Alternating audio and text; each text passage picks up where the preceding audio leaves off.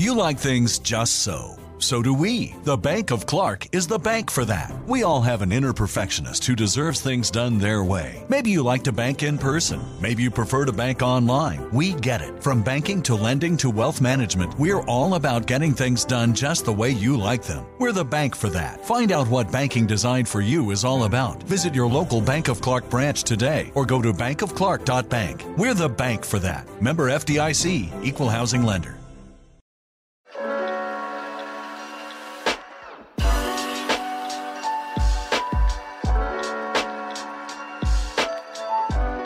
Today's episode, I'm joined by Jason Jackson. This episode is one that's going to be really close to my heart because we're going to be talking all things the responsibility of a fitness professional or a personal trainer when it comes to coaching female clients.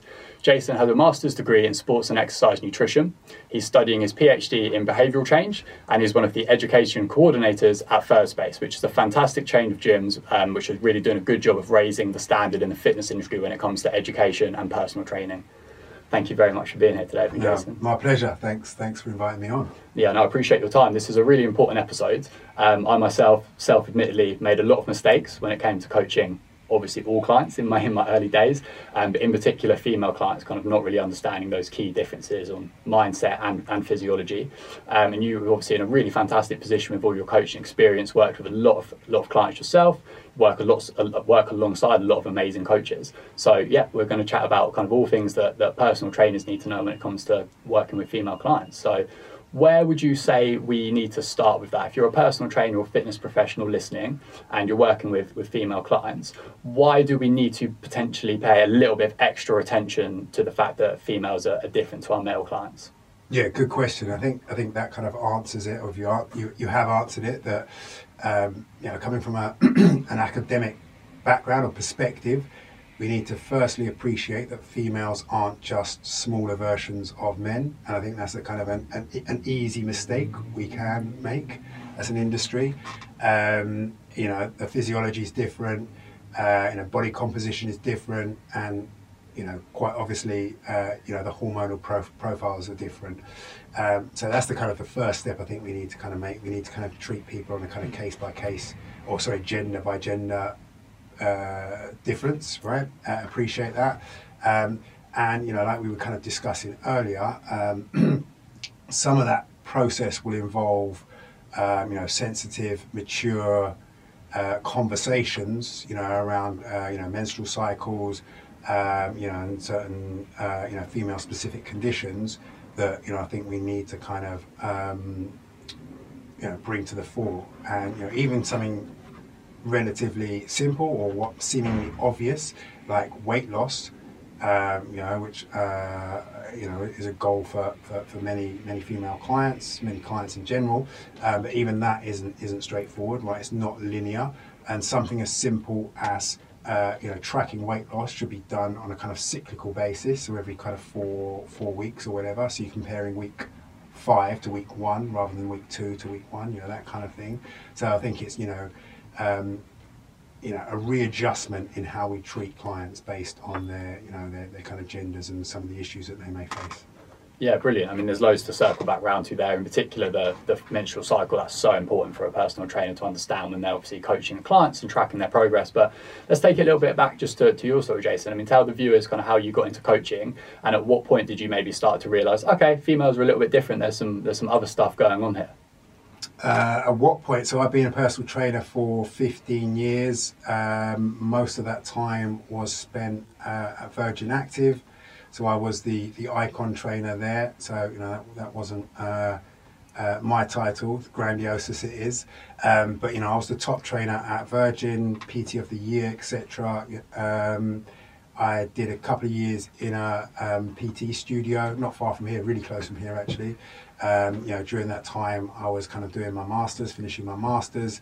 My thesis was on testosterone, um, so you know, quite a you know the yin yang to, to what we're talking about today.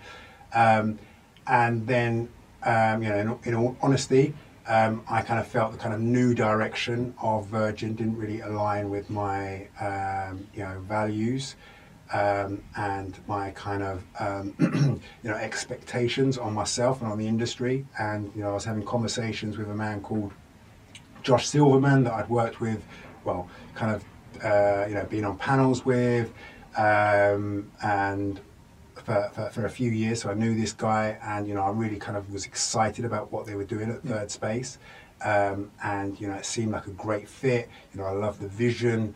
Um, I love the kind of the, the, the, kind of continuous drive for you know to, to develop and to become better.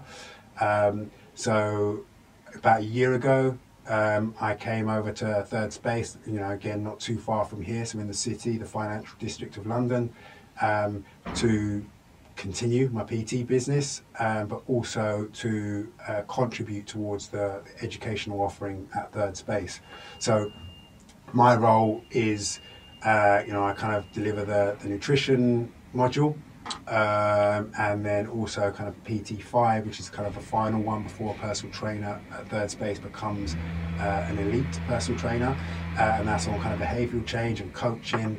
Um, so you know I kind of run those two based around those topics but you know also we have the kind of the flexibility and the autonomy to kind of deliver um, you know in, in club education around you know whatever kind of topics we kind of see fit and that's you know that's a cool cool thing you know it's not that's super so cool. scripted um, and you know it soon became apparent that um, and you know I, am you know also need to needed to kind of improve in this area but it became apparent that as an industry I think female clients females are poorly catered to. Um, and um, you know, my role as education coordinator, and I'm, I'm, certainly not making any claims at being, um, you know, a specialist in this area, but um, you know, being critical and reflective of the industry. Um, you know, I wanted to kind of bring bring this subject to the fore, you know, and you know, bring the re- relevant specialists, you know, give them a platform to talk to our coaches and you know to upskill and you know to be part of that journey. So, you know, I'm more of a kind of facilitator um, rather than you know the kind of the brains behind it. But um, you know, endocrinology is, is a subject close to my heart. You know, I studied testosterone, and you know that is a you know a hormone that has such a, a profound influence on a you know male physiology and psychology um, you know, it's not a leap for me to make that, you know, women are also kind of affected by, you know, these various kind of hormones, testosterone being one of them, certainly, but, you know, estrogen, progesterone, etc., um, you know, that influence their physiology and psychology. And, you know, I think we're, we're, as an industry, you know, our kind of base level of understanding, uh, you know, on the gym floor is, is poor in that area. So, um, you know, it, it's fantastic to talk to you. And, you know, there's a couple of other people I mentioned who, you know, you really should kind of get in here and, you know, kind of do a deep dive in their kind of relevant specialisms um, to kind of help, uh, you know, m- you know, move the needle forward, right? Um, and, you know, my, my thesis, and, you know, not that this is the subject, uh, but you know the, the, kind of working title is you know is the personal training industry fit for purpose? And i'm arguing that you know no it's not in its current form. And that kind of revolves primarily around kind of weight loss and the kind of interventions and strategies we use but also around you know female health you know. Um, so i think we we we all need to do better and that's cool but we need to be you know moving in that right direction yeah, I love that. I mean, I'm excited to get into all of that with you. But the reason that I um, absolutely love that we're having this conversation and you're sitting there saying, you know, I'm not a specialist in necessarily female physiology and why I love that and I think that's actually great is because obviously knowledge is fantastic. There's a lot of brilliant academics that don't necessarily have that real world application of actually going, okay, how can I get a client to ultimately adhere to behavioural change, which is obviously incredibly important. There's no point having all of that knowledge if you can't actually use it to give the clients any kind of meaningful results, right? So actually, someone like yourself that sits in that area where you specialize in behavioral change and you can work alongside people that are female physiologists, specialists to actually get clients to adhere to that information, you know, that, that in itself is obviously a really, really important role. Yeah, yeah. I mean, I think, uh, you know, if I kind of look at some of this, you know, how that does cross over, um, you know, we were talking about, um, uh, you know, the need to have, um, um, you know, sensitive, mature conversations with our female clients. You know, so we have more awareness around you know their cycle and how that may or may not affect them to varying degrees. Um, you know, that alone, I think, require will require some kind of shift in um, you know how how a trainer you know approaches their kind of interactions with with, with their clients, right? So I think you know all of us uh, you know may need to kind of look at how we you know how we interact with our clients. Um, and you know if they're uh, you know I'm just kind of th- thinking of an example um, you know one of, two of my clients now you know kind of different age points um, you know have um, uh, you know female health complications um, and they should be confident that they can talk to me about these things. And you know I'm not going to stray outside my my lane and you know talk about things I you know I, I don't know about. You know every, every every recommendation I give is kind of evidence based and you know given sufficient time you know I can kind of research into it. But you know these my clients should feel confident that they can talk to me about these kind of things and that you know I will do what I can uh, you know within my remit to kind of support um, support them you know from a health perspective yeah, I'd say that that's one of the, the key reasons why, as personal trainers, we need to understand the basics of female physiology and these different various conditions that our clients might might experience is is the specifics aside of potentially what you might have them do or what you might not have them do it's just to be able to have that communication and empathy and create that safe space right? So if you are a, a coach listening male or female and you don't feel like oh, i don't know a massive amount about these different conditions or um, i feel a bit uncomfortable having these conversations you know where would you start with that? What would you say to that coach? What would you recommend they, they go away and work on? Um, yeah i mean yeah, the way you've kind of phrased that question, um, you know, would if if a coach was kind of you know lacked the confidence around kind of uh, you know female health etc., where would they start? I mean, for you and I, you and I wouldn't will never understand what it's like to you know have menstrual cramps or you know I mean obviously I'm stating the, the obvious here, but you know I will never you know understand on a visceral level what that's what that's like and i think to start with just for us to kind of appreciate that we will we, we won't and um, you know it's about i suppose having uh, you know empathy with it with our clients um, and it's it's about kind of having a, having a conversation, being able to kind of open the doors to have that conversation. That you know our clients uh, can tell us when you know they're not feeling hundred um, percent. You know, uh, you know, on a kind of cyclical basis, some women more than others are, are, are, affected by that. You know, not all. Some women will just kind of coast through each month, and you know, they're not particularly affected by that. Other women are, you know, strength levels go down. You know, proprioception, coordination is impacted. Um, you know, even their kind of like sociability uh, changes around their cycle. So they, you know, females are very different from men in that regard. You know, they, they do kind of, um, you know, behaviour, physiology changes on a kind of cyclical basis. And I suppose it's just, I suppose the start starting point would be to understand that as a man that you know, are, are we're relatively um, even, for want of a better word, um, and um, yeah, I think the first first point really for for, for um, you know, trainer coming new, new to this kind of subject is, you know, to kind of have the door open so, you know, they can have that kind of honest conversation. Because I think, and, you know, some coaches may disagree, but, you know, as, as, as personal trainers, you know, it is more than just prescribing exercise. It is more than just, you know, standing next to someone, you know, counting reps um, you know, programming exercises. You know, it, it's it's more than that. Hence why I'm kind of doing a uh, you know PhD in behaviour change. You know, there's kind of you know that, that's the stuff that goes on in the gym in that kind of hour window. But you know, depending on the goal, that's a you know tiny uh, part of the picture. You know, if you're looking at kind of someone, you know, talk, you were talking about it earlier. You know, the sleep of an individual. I'm sure Phil was talking about you know caffeine management uh, you know, alcohol intake, um, you know, stress management probably affects men more than women, I would say. Um, but you know, all these various things that, as a kind of as a coach, a performance coach, um, you know, we should, where we are where relevant or where we can, have a positive impact in that. You know, one of the things I kind of, um, you know, kind of mantra of mine, if you will, is um, that through training and exercise um, you know, I want to have a positive influence on, uh, you know, clients in, in every aspect of their life, right? You know, not only how they look, you know, weight management, etc., and how they kind of perform physically, but you know, also cognitively, and then also, you know, how they feel, you know, their well well-being, and you know, there's there's a host of things we can do as coaches to kind of improve all those areas in a client's in a client's life, right? Yeah, yeah, exactly. That that in itself is, is obviously incredibly important, and I think that if you said that to me eight years ago, it might have seemed a little bit overwhelming. So I guess my first question back to you is if I'm trying to think, okay, if I'm a coach eight years ago and I, I don't massively understand how hormones and the menstrual cycle can potentially have some fluctuations to how my clients feel, their sleep, their performance.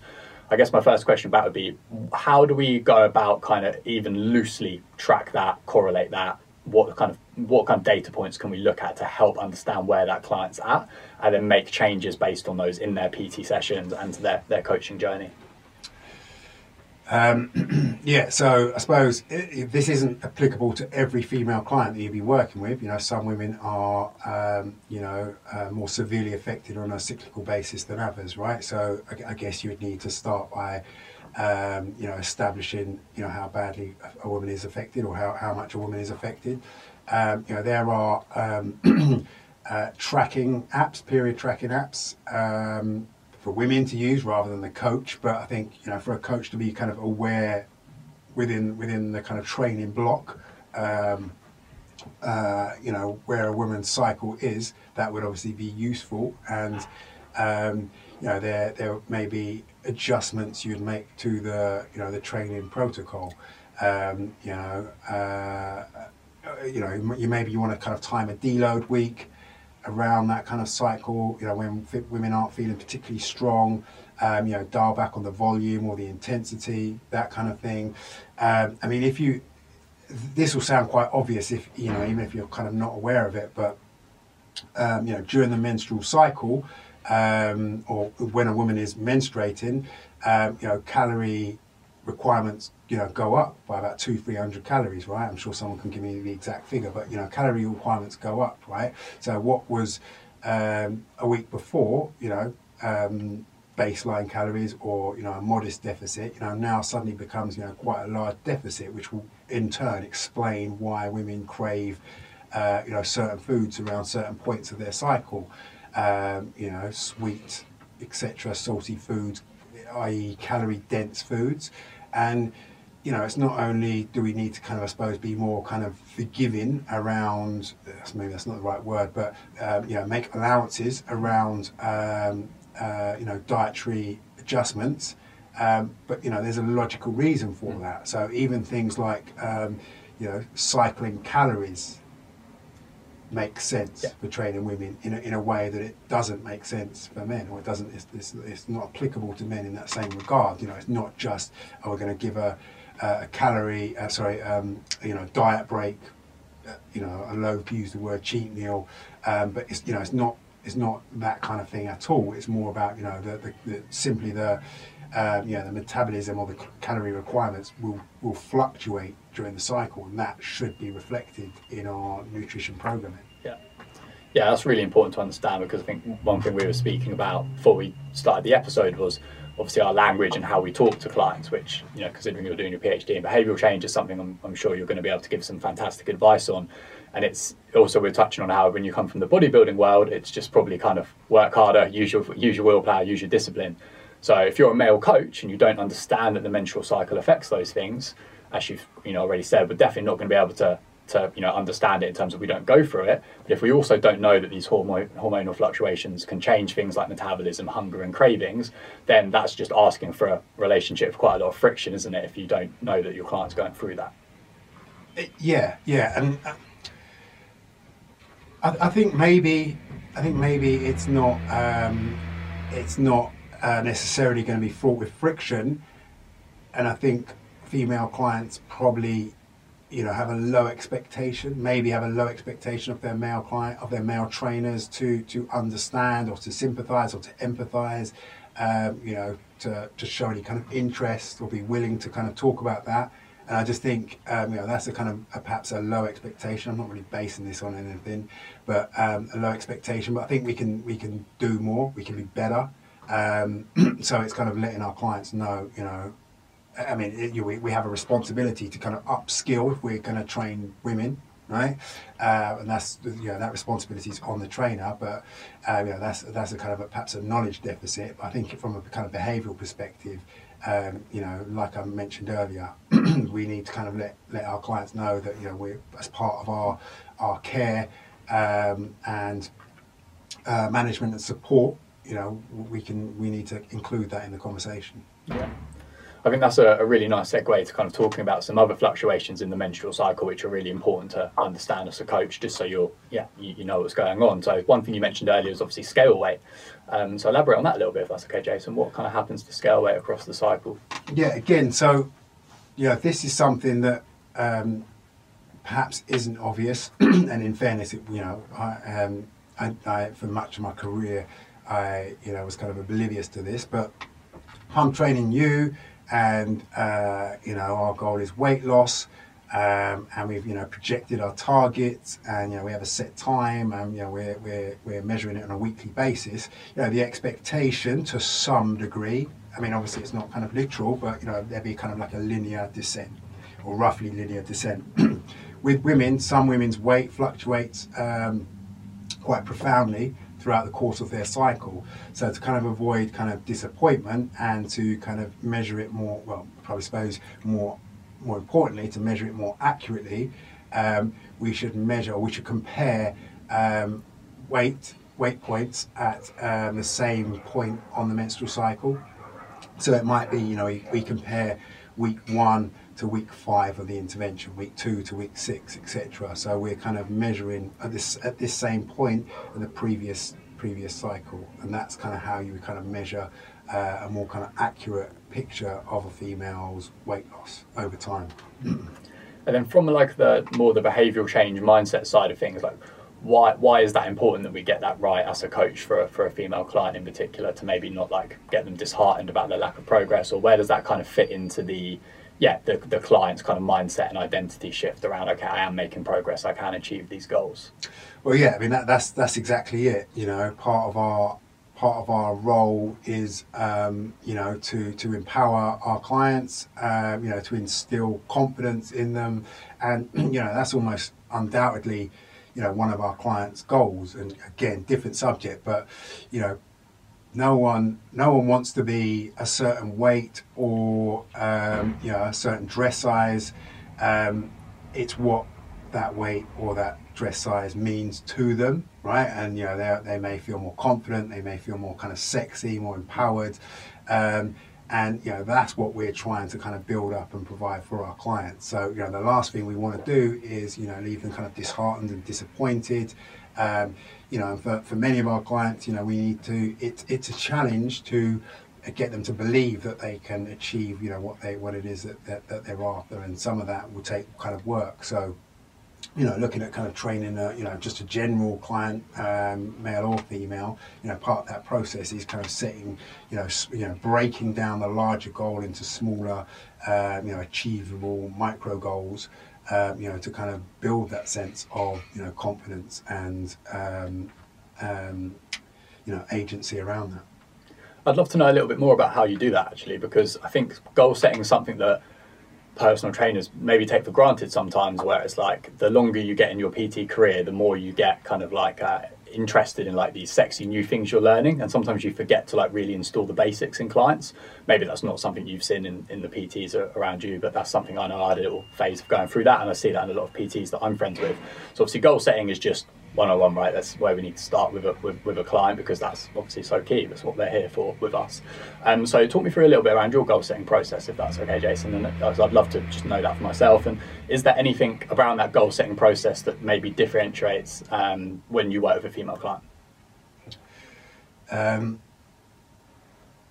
uh, yeah so the, the, the, the one that does differentiate between female clients is um, you know, perhaps introducing a more appropriate goals to, to an individual, right? Relevant goals to an individual. Um, and one of the kind of one of my um, you know favorite ones is um, the waist to hip ratio as uh, as a goal as an alternative to um, you know scale weight um, you know body fat percentage if you have the means to kind of measure that but I think waist to hip ratio will probably kind of um, be further up the hierarchy in terms of kind of goals I would kind of direct someone's attention to as a kind of metric for, for success, you know, in terms of aesthetics. Um, and what I like about the waist to hip ratio is it's you know scalable by definition, right? So if a, if a woman is um, you know taller or has broader hips, um, then um, you know that, that, that kind of number just kind of scales scales up accordingly. And the important thing about the waist to hip ratio, um, that um, if I kind of go re- refer back to a kind of a uh, you know quite an intriguing study that kind of looked at um, Playboy Playmates and Miss America pageant winner, winners, um, stick with me, um, and their waist to hip ratio was between 0.68 and 0.72, and this measurement stayed consistent and stable, um, you know, over decades of tracking, um, where you know a lot of other kind of factors. Uh, you know, subjective uh, factors of female beauty, you know, change with the trends, um, you know, levels of athleticism, you know, body weight in general, you know, bust size, etc. You know, these kind of uh, attributes, quote unquote, um, you know, change, but the waist to hip ratio remained consistent. You know, it's a narrow measurement throughout throughout time, right? And when you look at another study, there was another study done on a Dutch fertility clinic. It showed that when women had uh, a waist, when their waist to hip ratio dropped from 0.8 to 0.7, so they got a narrower waist. Their levels of conception increased by 25%. Oh. So basically, what these uh, obviously predominantly male um, judges are measuring when they're, you know, uh, you know, subconsciously when they're kind of um, looking for, uh, you know, when they're judging these competitions, is fertile women. Right, this waist to hip ratio is probably the best indicator of fertility. Now, I'm not saying all your clients or all your listeners, you know, um, want to become pregnant or, uh, you know, fertility is even a, a, a important to them. However, being fertile is a measurement of health, right, which is important. Whereas if someone wants to, you know, get to 50 kg or, you know, 15% body fat, that may not necessarily be synonymous with health, right? It might go too far the other direction, and you know, women, uh, you know, uh, no longer menstruate, etc. So, if a woman um, is aspiring to a you know a healthy uh, waist to hip ratio, you know, that's a good metric that I can, um, you know, ethically, you know, get behind. Does that kind of make yeah. sense? Right? That's really interesting. So, you know, from a from a kind of goal setting perspective, um, I think firstly, you know, it's scalable, so it's kind of it, it's relevant to the individual. Whereas you know, body weight or you know, dress sizes or, or, whatever, you know, may not be, you know, may not be their kind of their kind of natural range. Um, so firstly, it's um, you know scalable to the individual, and then also it's kind of you know synonymous. It's intertwined with the health of an individual. Well, yeah, I actually didn't know that, so that, that's really interesting. That's a marker I, I should start. Yeah, yeah, yeah, yeah. No, you definitely should. You know, I'll ping over those studies. You, you know, you can kind of share those with your uh, with your listeners. Um, uh, yeah, um, uh, and then I suppose the other, and I suppose more more kind of generally, you know, it's about kind of breaking down uh, goals. Um, into you know micro goals, so they're kind of much more manageable, much more achievable. Um, you know, importantly, um, you know, effort needs to be kind of mobilized immediately in order to kind of, you know, achieve the goal next week, next month, rather than this kind of like overwhelming, huge goal where, you know, we kind of put off, like me writing my PhD. Um, so, um, yeah, you know, break break goals down into kind of smaller ones. And again, you know, there's this kind of fascinating study that it was also it was done on women actually, um, so relevant to your audience that um, had two two two groups Group one was just asked to kind of move more, you know, be more active. Uh, and group two was given a specific step target. The individuals, the women who had a specific step target, walked 23% more than those just asked to kind of generally move more. So, you know, let's be kind of specific, relevant, you know, timely with our, our goal setting. Yeah, fantastic just going back to the, the waist hip ratio, if that's okay. Mm-hmm. Just because I yeah, I'd love to like um, just fully flush that out. So anyone that's listening goes, wow, like like me, you've learned something there. I want to implement that with my clients. I guess I've got two questions. One, any any practical tips or mistakes people make when actually taking that measurement that we should look out for or avoid? Um, and two, have you ever had any pushback when you've asked a client if you can take that measurement and they've gone no? If so, how would you maybe navigate that conversation? Um, okay, yeah, I mean, I think it might be worth um, just kind of explaining, you know, how to how what it is, how to take it. Um, you know, for uh, coaches or you know clients, gym goers. Um, so the waist measurement, so a waist to hip ratio, is uh, a fraction of decimal um, with the waist measurement, which is generally going to be broader. So say that's 100. centimeters for the sake of argument, and then the waist uh, measurement is 70 centimeters. Sorry, yeah, the hip measurement is the broader one at 100, and then the waist one uh, is 70. That would give you a 0. Point, uh, a 0.7 waist to hip ratio. so the, the the hip measurement is taken at the widest point around the glute when viewed from the side. The waist measurement is taken at the narrowest point around the, the waist when viewed from the front. Right, so that's kind of how you take that measurement. Um, uh, you know, no, I've, I've kind of never had pushback. I suppose it's, you know,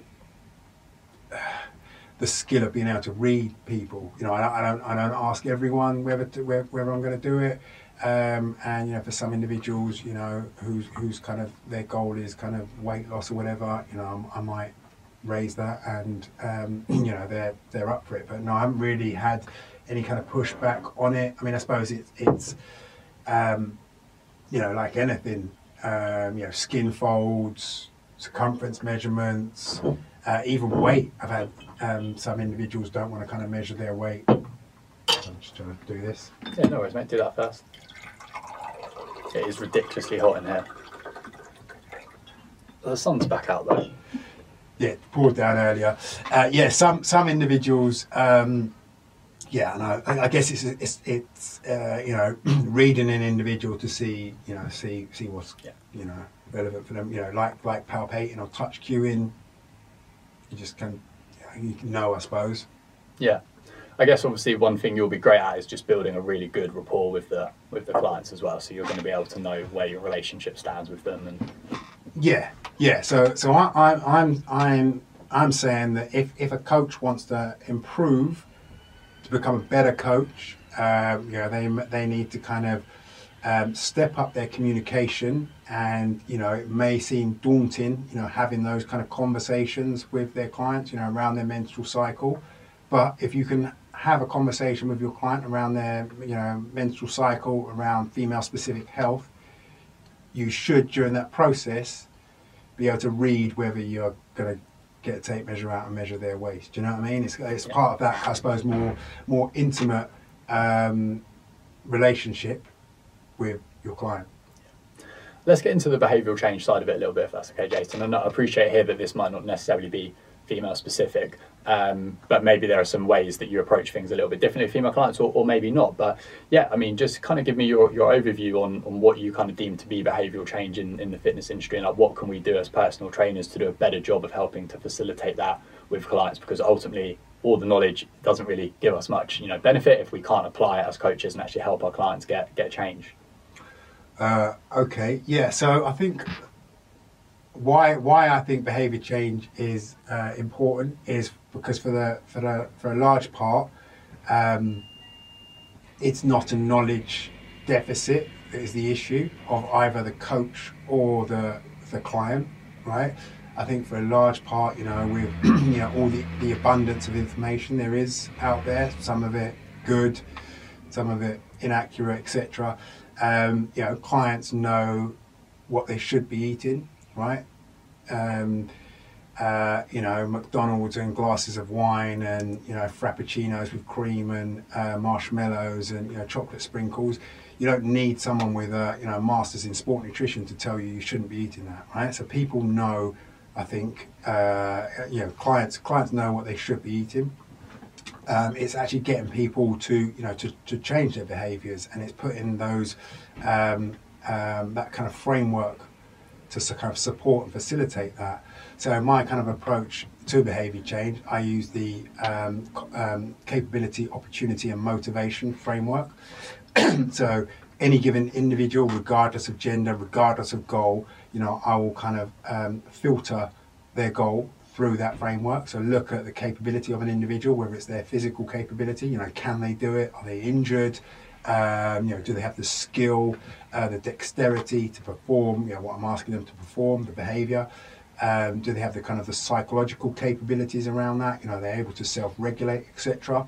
So that's capability. Then I look at the opportu- the um, opportunities, whether that's the physical opportunities, the resources they have available to them, or the kind of the social opportunities and support that, that's around uh, around the individual, and then the motivation. We spoke about that earlier with you know our kind of goal setting and how we would kind of uh, refine our goal setting process. So you know looking at the kind of intrinsic and extrinsic uh, motivators that an individual has to kind of drive them to, to, to pursue this goal. So, you know, whatever the goal being, you know, weight loss or whatever, um, you know, for the individual, I kind of break, you know, to run it through that kind of framework uh, and, you know, look at where the kind of deficits are and what areas I need to kind of focus on. And, you know, an important part of the kind of the behavior change process is to kind of intervene intensely on a single behavior right? So rather than kind of overwhelming a client with, you know, you need to be kind of moving more, you need to be coming to the gym more, you need to be, you know, stopping snacking, um, you know, um, minimizing your intake of refined food, etc. rather than throwing the whole book at them and trying to, you know, wholesale change the individual, you know, we need to dial in on a single behavior. Once we've kind of embedded that and been successful with that, then we can kind of move on to the next one. So as coaches, I feel like I see a lot of them kind of come from like the physique bodybuilding world. So it's just kind of like here's your meal plan, here's your training program overnight, and it's obviously quite drastic, probably unnecessarily a little bit restrictive as well. And we know that that doesn't necessarily do a good job of facilitating long-term behavioural change. So for the coaches listening that have, like myself, more come from that that world originally, and maybe aren't doing things as well as we could in terms of uh, you know having the right approach for, for, our clients, what would you kind of say to say to coaches listening that want to get a little bit better at understanding behavioural change and, and, working with clients in that real world situation? Um, so, firstly, I would say this is particularly relevant for for, for your audience. Um, that kind of physique prep mentality um, is far more um, takes its toll far greater on females, right? And you know we we we've spoken about uh, the menstrual cycle frequently through this session, as I'm sure you do with you know a lot of your kind of sessions, uh, your podcast. Um, but you know these overly restrictive diet plans, you know, not to mention repetitive, but you know, overly restrictive uh, calorically um, with you know excessive cardio output, um, you know, are very damaging to female health, right? And you know, we need to be kind of mindful that you know our protocol, our intervention, um, you know, doesn't result in you know females dropping their period, right? Because you know we spoke about kind of fertility earlier as a kind of uh, measurement of health. Um, you know, if our protocol um, you know, causes a female to become infertile and you know lose her period, you know, then that's that's that's problematic. So, you know, if we are going to be working with women, you know, that's obviously something we want to kind of avoid, you know, at all costs. Um, I suppose, unless um, you know we are working with, uh, you know, physique athletes, you know, female bodybuilders, etc. You know, then obviously they will understand certain sacrifices will you know will be made, and you know, it's the same I suppose uh, when dealing with you know male bodybuilders. But you know, just to kind of apply you know what's been done, uh, you know that kind of dogma from that that kind of um, niche of fitness to general population is, is a gross mistake, you know, in my, in my opinion, right? and there's people, you know, coaches who, you know, produce amazing results, uh, you know, in, in, in that sphere. Cool. Um, you know, I'm not, not, not knocking that, but you know, my the kind of people I deal with, you know, people kind of based around here, you know, they're kind of general population. You know, they have no aspirations to, um, you know, get on stage. Um, you know, flood their Instagram feeds with pictures of their abs and glutes, etc. You know, that's not the kind of people I I work with, right? So, my protocol, as I kind of mentioned earlier, um, you know, need to kind of be improving every aspect of their life rather than being kind of detrimental to it. You know, when you kind of, um, you know, take things to extremes, you know, there will be fallout. So we need to kind of avoid that. Um, so I guess back to back to the, the kind of the question, um, how that can um, be navigated. I guess I guess it's just about kind of uh, you know understanding you know the, the specifics of the goal, you know what it really is, and you know it, it may not be um, as extreme as the kind of the, the protocol that we're going to put together. So you know being putting health to the fore, um, you know our calories need to be kind of reasonable and appropriate Um, you know, the kind of food sources need to be kind of diverse and nutritious. Um, you know, that'd be kind of my take on that. Just kind of remembering that we work in the health and fitness industry, I guess, don't we? I think a lot of coaches are quite quick to install their goals on their clients as opposed to really taking the time to understand what their client's saying to them and what their client's goals are. Yeah, yeah, and I think, uh, well, I think, but um, you know, women, I suppose, are more kind of sensitive. Their bodies are more sensitive to those kind of extremes. So whilst you might be able to kind of push a man slightly harder and have less, uh, you know, physiological fallout, I think women, you know, will you know drop drop periods, etc., and you know those kind of adverse effects, um, you know, felt much earlier at a you know higher point, higher threshold. What are some of those other things that you might be looking out for with a female client in particular that shows you maybe you're dieting a little too hard or they're doing a little bit too much training? Obviously, you've touched on the loss of cycle, but is there anything else uh, that coaches can look out for?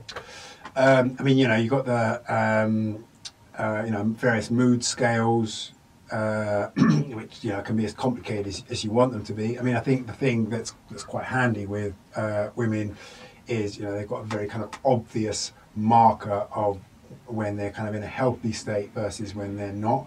Um, you know, for men, it's not such a you know obvious uh, one, but you know things like um, you know mood, energy, libido, um, you know all kind of markers of kind of health and you know the kind of the state, physiological and psychological of the individual. So again, you know, if we were having this conversation about you know how do we coach men more effectively, you know, I'll be saying the same thing. You know, we need to be, you know, floating that conversation. You know, how are you how you doing?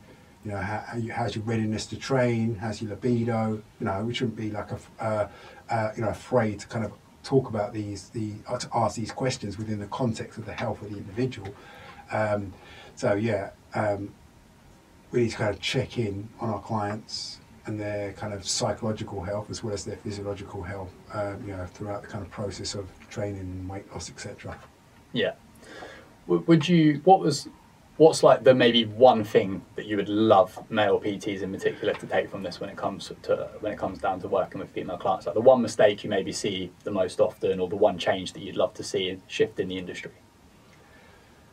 I mean, I guess I guess we've you know already touched on it and touched on it several times. I think the, the, the important thing that you know I'm trying to get across to the, the trainers that you know I'm kind of providing education for is the kind of the need to um, to communicate with our clients better, and um, I mean on a kind of deeper level rather than discussing succession um, or whatever is on TV. But you know, I'm being flippant here. But um, you know, communicating with our clients on a kind of deeper level, and you know that that you know that takes um, you know bold steps on the part of the coach.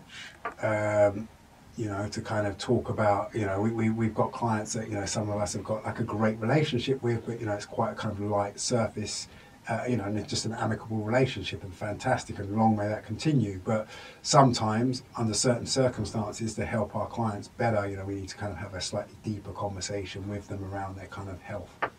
Yeah, that's such a great point. I think the reason for me I put that off for so many years was not wanting to ask questions or talk about things that I maybe didn't feel like I really knew that much about. Which in hindsight was a bit silly because you can ask the question and, and be curious without necessarily having the answers, right? You're just showing, okay, there might be something here that maybe I need to go away and look into. Yeah, I, I don't even think you, you even need to under, understand it all. Mm. Like, um, I don't know if you've ever got a kind of sleep specialist on, on, on your on your podcast. You know, I'm not a sleep specialist, but if someone's not sleeping well, I don't need to understand the you know the architecture of sleep. I just need to know that you know they're they're frazzled with uh, you know uh, you know, it could be a combination of, you know, work stress, physiological stress from the gym or, you know, calorie deficit whatever it may be, the stuff I'm, I can control or the stuff that I'm kind of implementing, you know, I need to kind of dial back on them. So if an individual is stressed, you know, suffering from poor sleep, agitated, you know, low libido, you don't need to understand any of those things, really. You just need to kind of know that, you know, we're pushing them too hard. And it's, um, you know, again, we, we've kind of discussed discussed this. Um, it, it's a dynamic process, right? It ebbs and flows, it fluctuates. So we need to be ready to kind of respond to that. You know, it's kind of like a dance on on our, on our part, right? Right. So, um, you know, by having these kind of this like kind of open like, open communication with our client, we know when we can kind of back down and move. So, you know, we spoke about the specific target. So, you know, if an individual has fifteen thousand steps, but they're feeling a bit kind of you know. Uh, um, fatigued with it, um, you know, stress, etc. You know, we might maybe we need to kind of bring that down and make those adjustments. Bring that down. Their calories may be 16, 1700. We're going to nudge that up to you know 1900 that that week if if we're you know working with um, calorie targets, which I'm not saying we should do, but you know, there we need to be ready to kind of make more adjustments, more frequent adjustments to the training protocol. I love that you've said that. I think for me, I was probably could have been having these conversations with clients a good two years sooner than I was if someone had just turned around and helped empower me to go, you do know enough. To, you know, you don't need to be a specialist in the areas to, to, to you know, to, for these conversations still be beneficial and for you to be able to take them into account as a coach. So I love that you've said that. Hopefully, a lot of coaches will feel empowered to have conversations with their clients that they were previously putting off. Yeah, absolutely. Okay, I mean, it, it, this this is a great point that you that you kind of made. Um, you know, fantastic point. Um, you know, if, if, you and I are, are, having this discussion now, and, and, the point we're getting across is, you know, you need to be this kind of like uber specialist. You know, you need to have a master's or a PhD or whatever before you kind of intervene in these things. Then that's kind of um, you know, alienating or kind of overwhelming these coaches that you know we're, we're trying to reach, and that is not what we're trying to do, right? We're trying to empower the industry and make the industry a better place, right? Push the needle forward. So if we're kind of giving this, uh, you know, elitist uh, impression on the kind of knowledge that you need, you know, that's counterproductive. So you know, like you said, you know, any coach that kind of takes the time to kind of listen to a, a podcast like yours, you know, no doubt has that the, the, the information at their disposal. You know, it's just in order to be more effective, we need to apply that information, right? Uh, and I suppose that's the kind of the the, the the kind of premise of my PhD is not that I need more information. I mean, it is it is a you know a search for information or creating new information, pushing the boundaries of information. But the point of it is not that you know I need to know more about nutrition to be more effective in my interventions. I mean, that's the reverse is true, right? It's about p- applying what we already know, and and the you know the the hardest part is not searching for or learning new information, it's it's being you know brave enough to offer this information and to have that line of communication. Yeah, that's so great. I absolutely love that. that you put that so perfectly.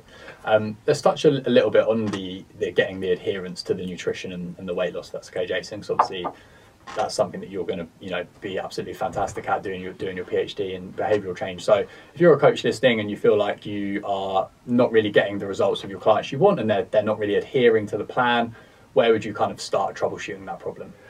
Okay, so um, we spoke about capability, opportunity, and motivation. So we can kind of put that to one side.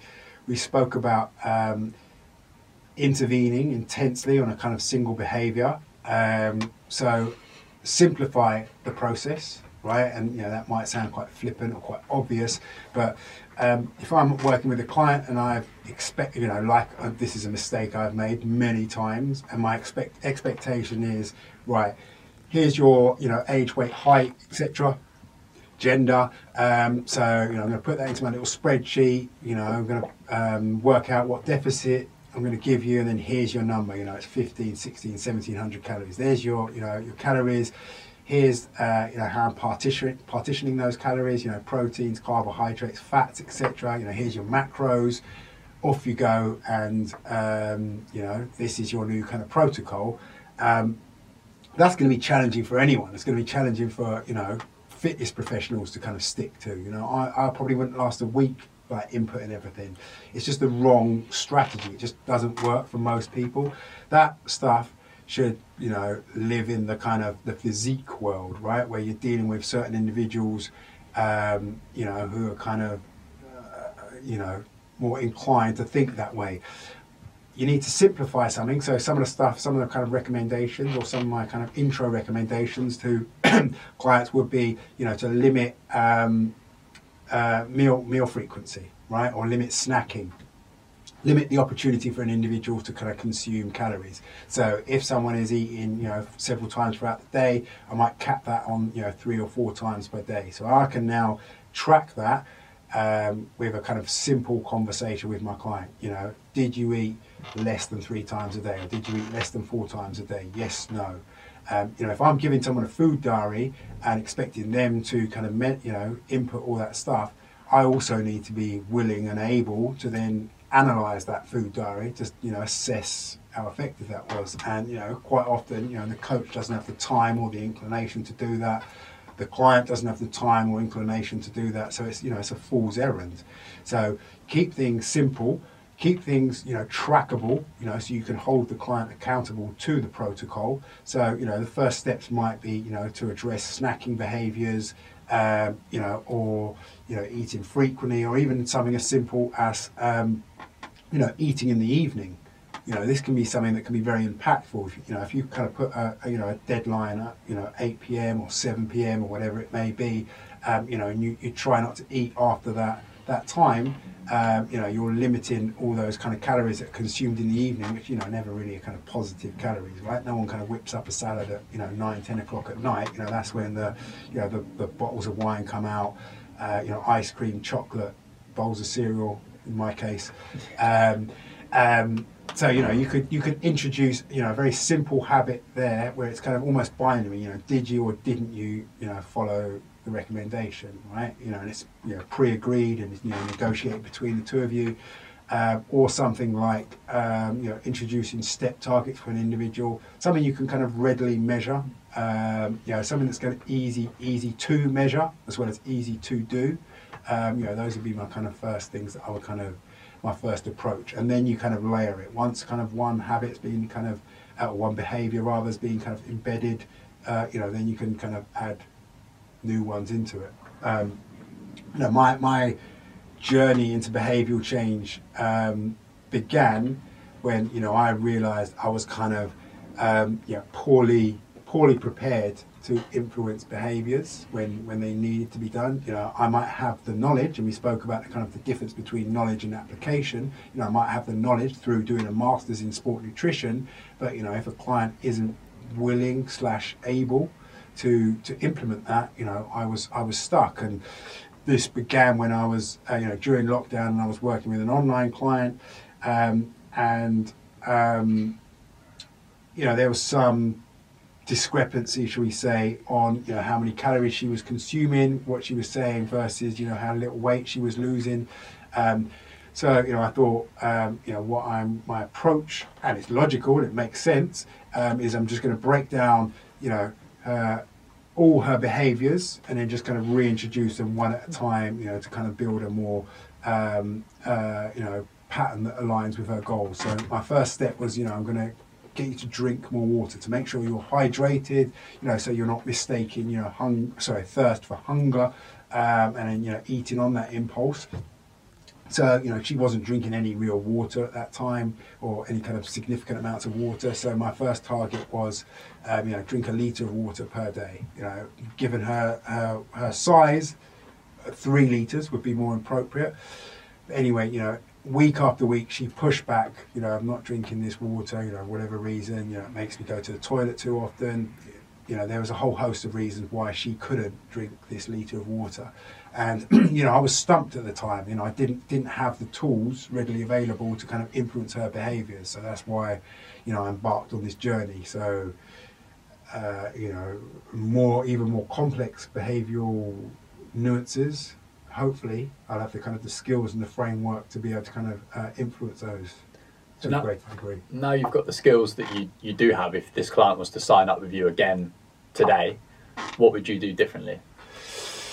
Yeah, great question. Um, so there are, you know, various kind of interventions which can be applied to whatever goal uh, or behavior you're trying to influence.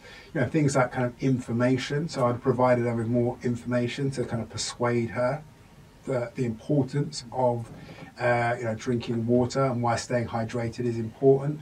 Um, you know, the kind of coercion, if you will. So, you know, if you are kind of dehydrated, you know, this is how it kind of impacts you. You know, there may be some kind of adjustments I'd make to her kind of physical environment. You know, you and I are more likely to drink water now during this uh, podcast in this greenhouse uh, when there's, you know, a bottle of water handily, you know, next to us. You know, we can kind of make adjustments to her, her environment. Um, there'll be things like that. Um, you know, maybe we have, uh, you know, um, a litre bottle uh, that she knows when her targets hit, you know, those kind of things. So, you know, kind of make various kind of adjustments to her, to her environment. Um, yeah, if it's a slightly more complex goal, um, you know, try and recruit her colleagues or, you know, friends, family to kind of support her in that. You know, there may be kind of different adjustments to, to, I'd make to try and support her, you know, working off the kind of bio, psycho, social model of behaviour. So looking at, uh, you know, biology, her psychology, and, you know, social environment. Yeah, there's some really, really great tips there, isn't it? I think a lot of PTs take for granted. We know drinking water is important. Everyone knows drinking water is important, right? So you just kind of yeah take that for granted and, and actually don't emphasize exactly that this can be a problem for people. Yeah, yeah. Yeah. Um, yeah, uh, you know, I often tell the story. You know, in the in the first place, I worked. Um, you know, all my buddies were at the gym with me. Um, you know, we hung out with members at the gym, um, and my little bubble was this kind of gym. So I think everyone everyone works out, right? And everyone you know lives this kind of life. And you know, the, the worst our diet goes is you know Nando's or whatever. Um, but you know the reality is you know people are at kind of all ends of the kind of the spectrum right and it's it's, it's not i suppose judging people by our own you know behaviors or whatever yeah I think that's yeah that's so important. Stay relatable and, and, remember who we're talking to, and they're not always they're not always like us. Before we get into a little bit of a summary, is there anything else about kind of behavioural change or coaching clients in general that you feel like we've not touched on that you, would like to elaborate on a little bit for, for the listeners? I, suppose my point I'd want to kind of um, conclude on regarding behaviour change is its necessity, I suppose, as a kind of um, as a you know something the industry needs to apply more and you know and it makes it makes sense but you know I think we kind of have fixated on um, you know perfecting the hard skills you know nutrition biology endocrinology biomechanics anatomy you know all that kind of cool sexy stuff that's going to make us these kind of uber coaches. Um, and under the right circumstances with more kind of advanced populations, you know, sure, that stuff is going to be, you know, vital. But I think when we're dealing with Gen Pop, um, and this isn't female specific, this is just, you know, coaching clients, right? Um, we need to focus more on the soft skills or the human skills and kind of develop those, you know, with the same level of kind of attention um, and kind of structured feedback as we do, you know, these kind of hard skills. So, you know, learning how to communicate, learning how to listen, um, you know, and the kind of behavior change stuff that we've kind of discussed. So I think as, as an industry, I think it needs to kind of sh- maybe shift or pivot towards, um, you know, more kind of soft skills or more communication skills, human skills, or at the very least, kind of, you know, look to kind of bring those up to the same degree where currently they are they are lacking. Because if you look at successful personal trainers, um, over time they've learned those hard skills um, and I think probably trainers are you know improving a kind of more you know a faster rate now.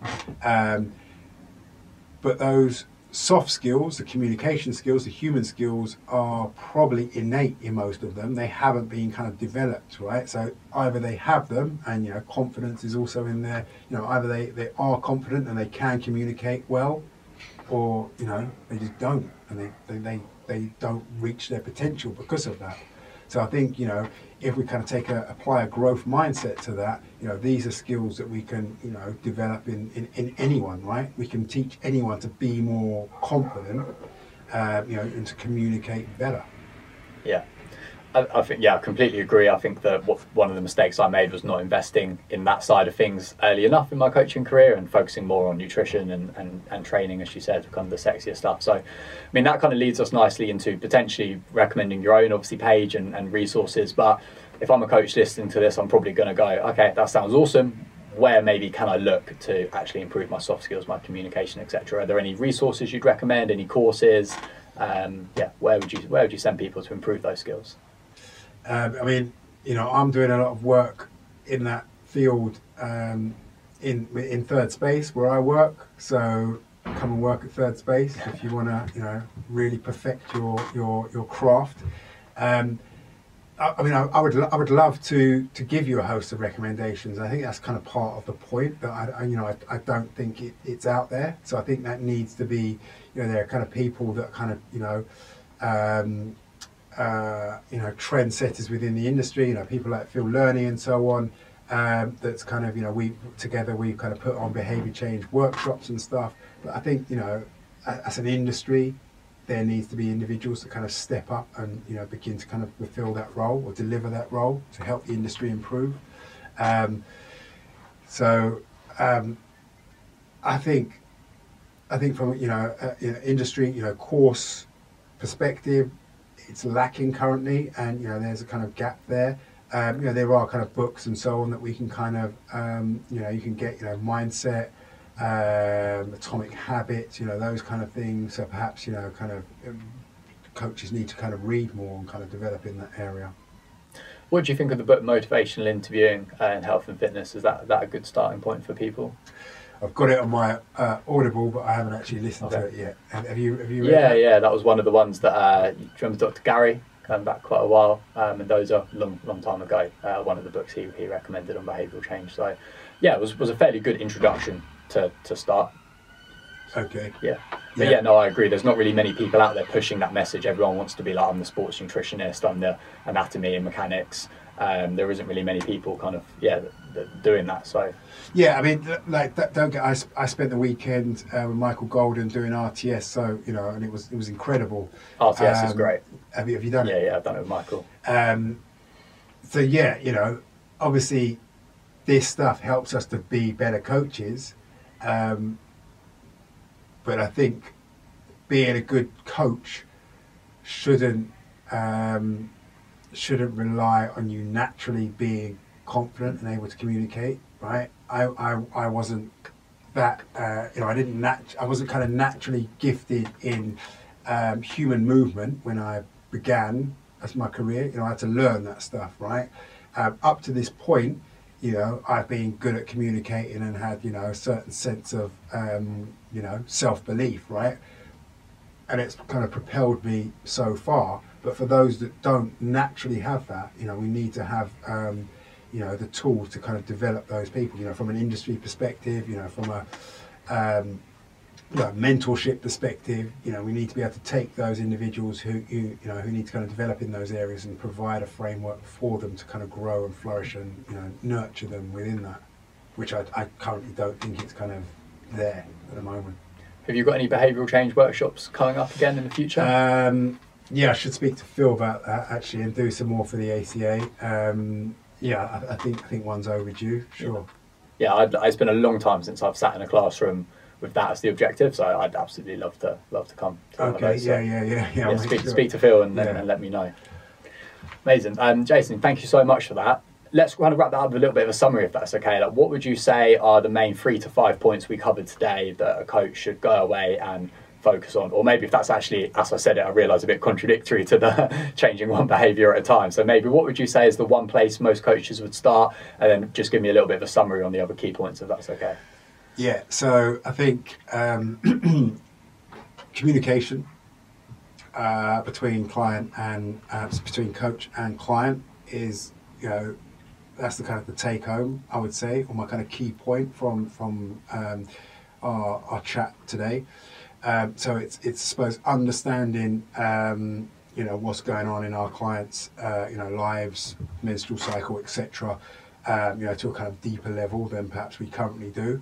And you know I appreciate that's not an easy uh, ask of the coaches uh, but you know, I think we need to be kind of you know more more brave in our kind of interactions with our with our clients, and I suppose understand, you know, appreciate our, you know, just how much we can help or hinder um, our clients. Um, you know, we spoke about briefly, kind of touched on kind of more um, health focused protocols. You know, let's push out strong word, perhaps wrong word.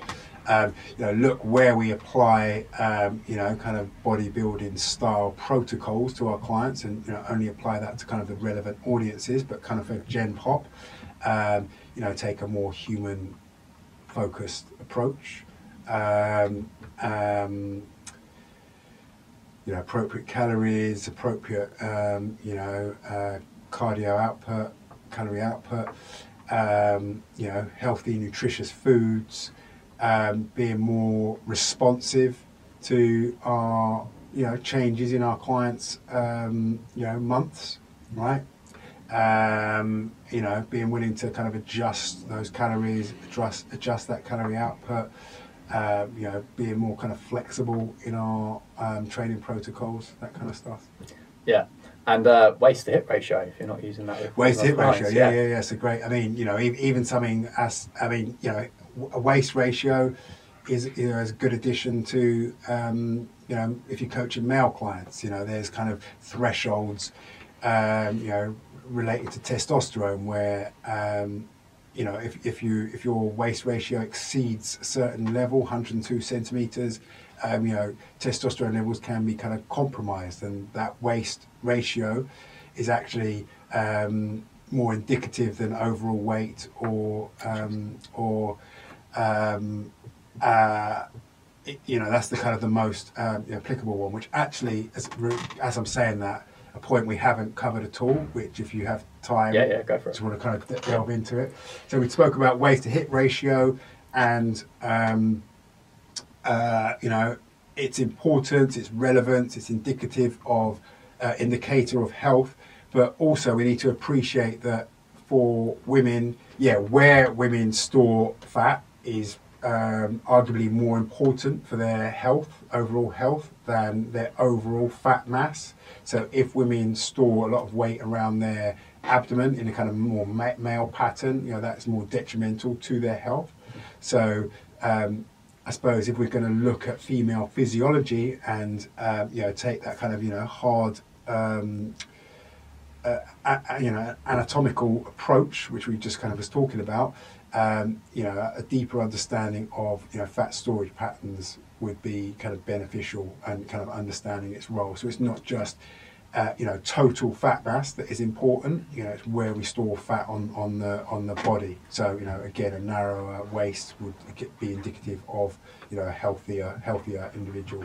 Yeah, that's such a great point. I, I can't believe I got out of the habit of using that that um, yeah progress tracker marker with clients. So I'm excited to, to get that back in. So yeah. And there's also a cool study, right? That's, that's interesting to your to your female population that looks at um, uh, postmenopausal women. Um, now, when women um, go through the menopause, um, estrogen levels rapidly drop. As your you know audience will obviously know.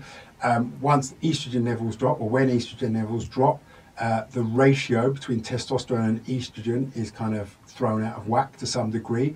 So, with this kind of higher level of circulating testosterone in, in females' bodies, um, they begin to store fat like men. So, that's when women store fat around their abdomen. and I had a, one client in particular that you know was doing everything right. Um, you know, her diet was kind of dialed in. She was exercising regularly, but we were struggling to kind of shift this kind of new weight that was accumulating, this new kind of fat that was accumulating around their their, their abdomen. Um, so that's, I suppose, something that you know happens to to women as they, you know, from a kind of physiological perspective, uh, from a kind of fat storage, fat patterning perspective, um, as they age. and this study that I was kind of um, referencing showed that when these women began um, uh, HRT, so they had hormone replacement therapy, and their estrogen levels were kind of brought back up to kind of where they uh, used to be. Fat redistributed itself without any kind of overall drop in fat. So the fat level stayed the same, their body weight stayed the same, but their fat kind of redistributed itself on their body. So their their waist narrowed once again, and the fat kind of uh, was kind of redirected to the gluteofemoral region, so the, the, you know hips and buttocks and thighs, etc., which I thought was you know fascinating. So we're not talking about weight loss or fat loss; we're just talking about a redistribution of that fat on the body. Yeah, that's so fascinating. It's mad, isn't it? right? Yeah. Um, It's not really something we're seeing people talk about. So No, no. I mean that. Yeah, I mean I, I was kind of wow when I read that study. But yeah, I think just just kind of an awareness because you know I've been there and and this kind of you know demonstrate you know just an ignorance on um, you know I suppose people who should know better or people who've been around a little while. Um, that you know once women hit a certain age, you know they're going to be more likely to suddenly begin storing fat around their midsection and this is you know um, frustrating slash upsetting the women involved um, and um, you know there's there's there's there's a physiological reason for this uh, and it's you know it, it's it's it's it, it, it becomes challenging and uh, you know perhaps perhaps under those circumstances you know HRT is is the kind of the, the route to that um, or to kind of address that again, this is something that you know we're now kind of straying into areas kind of beyond our pay grade. But you know, I think in the future, that's going to be a conversation that people like you and I will need to have with uh, with our clients, and you know, be signposting them, you know, providing information around that, um, you know, to kind of guide women, uh, to support them, um, you know, throughout their their lives right? You know, as they mature. Yeah, I agree. And I think that's brilliant because I think a lot of people there's still a little bit of a stigma around HRT, isn't there? A little bit of a cop out, and you know, not something they should consider. But as you've just identified, there actually literally has quite a significant physiological importance. Yeah, yeah. I mean, you know, they're uh, they're you know, it's not something you'd undertake lightly. It's not something that you know you or I should kind of be giving the uh, you know the final word on or whatever. But um, you could illustrate that you know you could with, with, with a reference um, or demonstrate that you know under the, those kind of circumstances, you know, it can produce this kind of um, uh, you know beneficial uh, physiological or beneficial aesthetic benefit to it. Obviously, it's prescribed, uh, um, you know, for psychological or you know physiological benefits, health rather than aesthetics, but uh, as it should be. But um, you know, that's kind of one one uh, I suppose example of you know just the profound effect of hormones on the body. Yeah. And, and we haven't even kind of spoken about you know menopause and um, psychology, and that's when you really need to speak to kind of Katie Morris, and I'll kind of link you guys, link you guys in. But um, you know, when you, you know, that's that's just one example. You know, I can give, give other examples about kind of testosterone. Um, so we need to kind of understand that there are kind of you know forces at work. Sounds a bit dramatic, but there are you know are you know uh, there are our, our endocrinology can have a profound effect on our physiology and psychology. Yeah, hundred And, percent. and if we're oblivious to that, then you know, wow, it's it's it's dangerous, almost. Yeah, there's definitely a bit of work work to be done to kind of yeah, raise that standard of the industry. But um, I mean, I can't think of a better place to, to go and, and that master the craft than Third Space. So um, I guess uh, if anyone's listening, definitely check out and see if Third Space are hiring. is is going to be a brilliant place to start and, and come and learn from Jason himself. Thank you, thank you. Um, where can people find out more about you, um, Jason, in terms of like yeah your content, your resources? Wh- Where would you like to direct people to? Um, yeah, just kind of add me on um, on uh, Instagram, Jason Jackson PT. Um, you know, drop me a DM if you've got any questions. Uh, you know, and I kind of share a lot of the kind of stuff that we're covering in in uh, you know our education sessions. So you know, kind of sharing these studies and stuff like that. You know, when I kind of stumble across a cool study uh, in my research, you know, I like to kind of put that out there. So yeah, you can find me on there. Yeah, amazing. No, go and uh, definitely go and follow Jason, everyone, because, well, I mean, correct me if I'm wrong, a lot of the mindset information that I see out there is, is always not great. A lot of influencers have kind of jumped on that bandwagon of trying to talk about it because it's become a bit popular to talk about habit formation and, and behavioural change. But um, a lot of it's not always the best quality information, whereas what you put out is fantastic. So um, find a credible source and, and, and, go and follow Jason. Cheers, thank you. Um, but would you just on that quickly? Would, would you say that's something you you've seen as well? Do you agree with that? Like, are there people kind of going outside of that scope, talking about kind of habit formation and behavioural change? No, no, I, I, I, wouldn't say I wouldn't say I've I kind of seen anything that I particularly disagree with. Um, I think with behaviour change, we need to kind of move it from quite a um, a fluffy thing. Fluffy is the wrong word. You know, quite a kind of abstract theoretical thing to making it practical, and that's you know what I'm trying to do to create like so you have the client um, who's struggling to you know to reach her goal. Um, what are the kind of literal steps? What is the framework that you would use? You know whatever that goal is you know drinking less alcohol um, you know exercising more you know incorporating resistance training training upper body you know whatever it might be that you're trying to change in your in your client um, you know to have an actual framework that you know everyone can can implement right? I suppose that's what I'm trying to do, try, trying to make it much more kind of pragmatic and practical.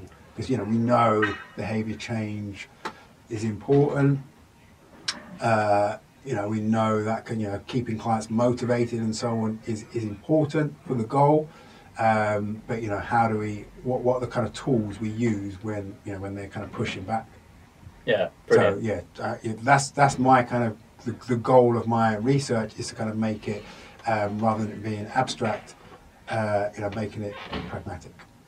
I look forward to see what else uh, comes out this year. Hopefully, um, from your your research, your content, and hopefully, if we can get something in person, I'd absolutely love to come and and uh, learn from from you in the behavioural change workshop in person. So yeah, definitely keep an eye out, everyone. And if one of those happens, then uh, hopefully I'll see some of the, the viewers there. Cool, cool. I can come down to you know one of your one of your gigs down in Worthing or, oh, or whatever. Yeah, I'd be honoured, mate. That would be awesome. Something, yeah. Fantastic. Um, anything else you'd like to say just to finish up about what people can uh, look out for you this year in terms of any content or upcoming events you're putting on? Um, well, I'm at Elevate on Thursday. Well, I don't know when this is going out, but yeah, I'm at Elevate on Thursday um, doing doing a panel um, there um, around te- tech and trends in fitness. Um, and then I suppose more importantly, work um, along sharing a stage with uh, Danielle Frost and Katie Morris um, to do some stuff around male and female considerations.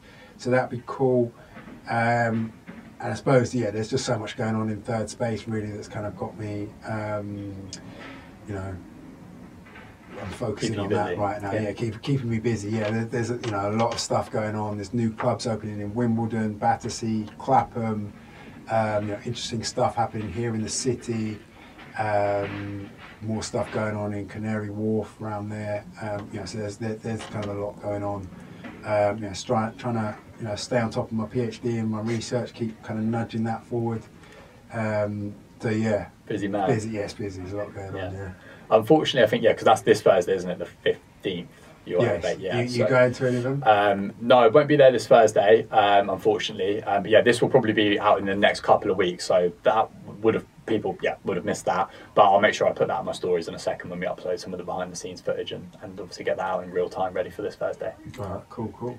Jason, thank you so much for joining me today, mate. That's an amazing conversation. That's the type of conversation I needed to listen to seven, eight years ago. So yeah, I yeah. I mean, it, it, it, yeah, it, it was great. You know, I, I you know, wasn't sure what we were going to talk about really, uh, but I think it's, I think, yeah, I think we covered, I think we, we you know, we, we, we took it in a direction that it kind of needed to do, needed to, and, you know, whilst I kind of didn't come here with kind of like a pre, you know, pre-prepared spiel on what I was going to say, I think we kind of got to the point where, um, yeah, you know, communication was our was our kind of key message, um, and you know, from two guys here talking about women's health, I think that's that's that's important in itself, right? That we're we're we're sat here, you know, saying you know we give a shit about this. We're not just going to train women like little men.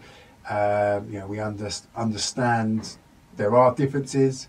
We certainly aren't claiming to, you know, be experts or specialists in, you know, every kind of nuance in female conditions, and that's that's okay, right? And we are not expecting uh, coaches to become experts, just to kind of understand that um, there are complexities Um, we need to be kind of flexible. We need to have empathy, and we need to communicate. Yeah, that's such an important point to, to round off and, and finish. But um, I absolutely love that. So yeah, thank you very much for, for remembering to put that on the end there because that's so key to give that kind of perspective of how we are having this conversation to a female audience. Yeah, cool. Amazing. Thank, thank you so much for joining me today, Jason. That was fantastic. I really appreciate your time, mate, and I look forward to getting this out to the viewers. Thanks, buddy.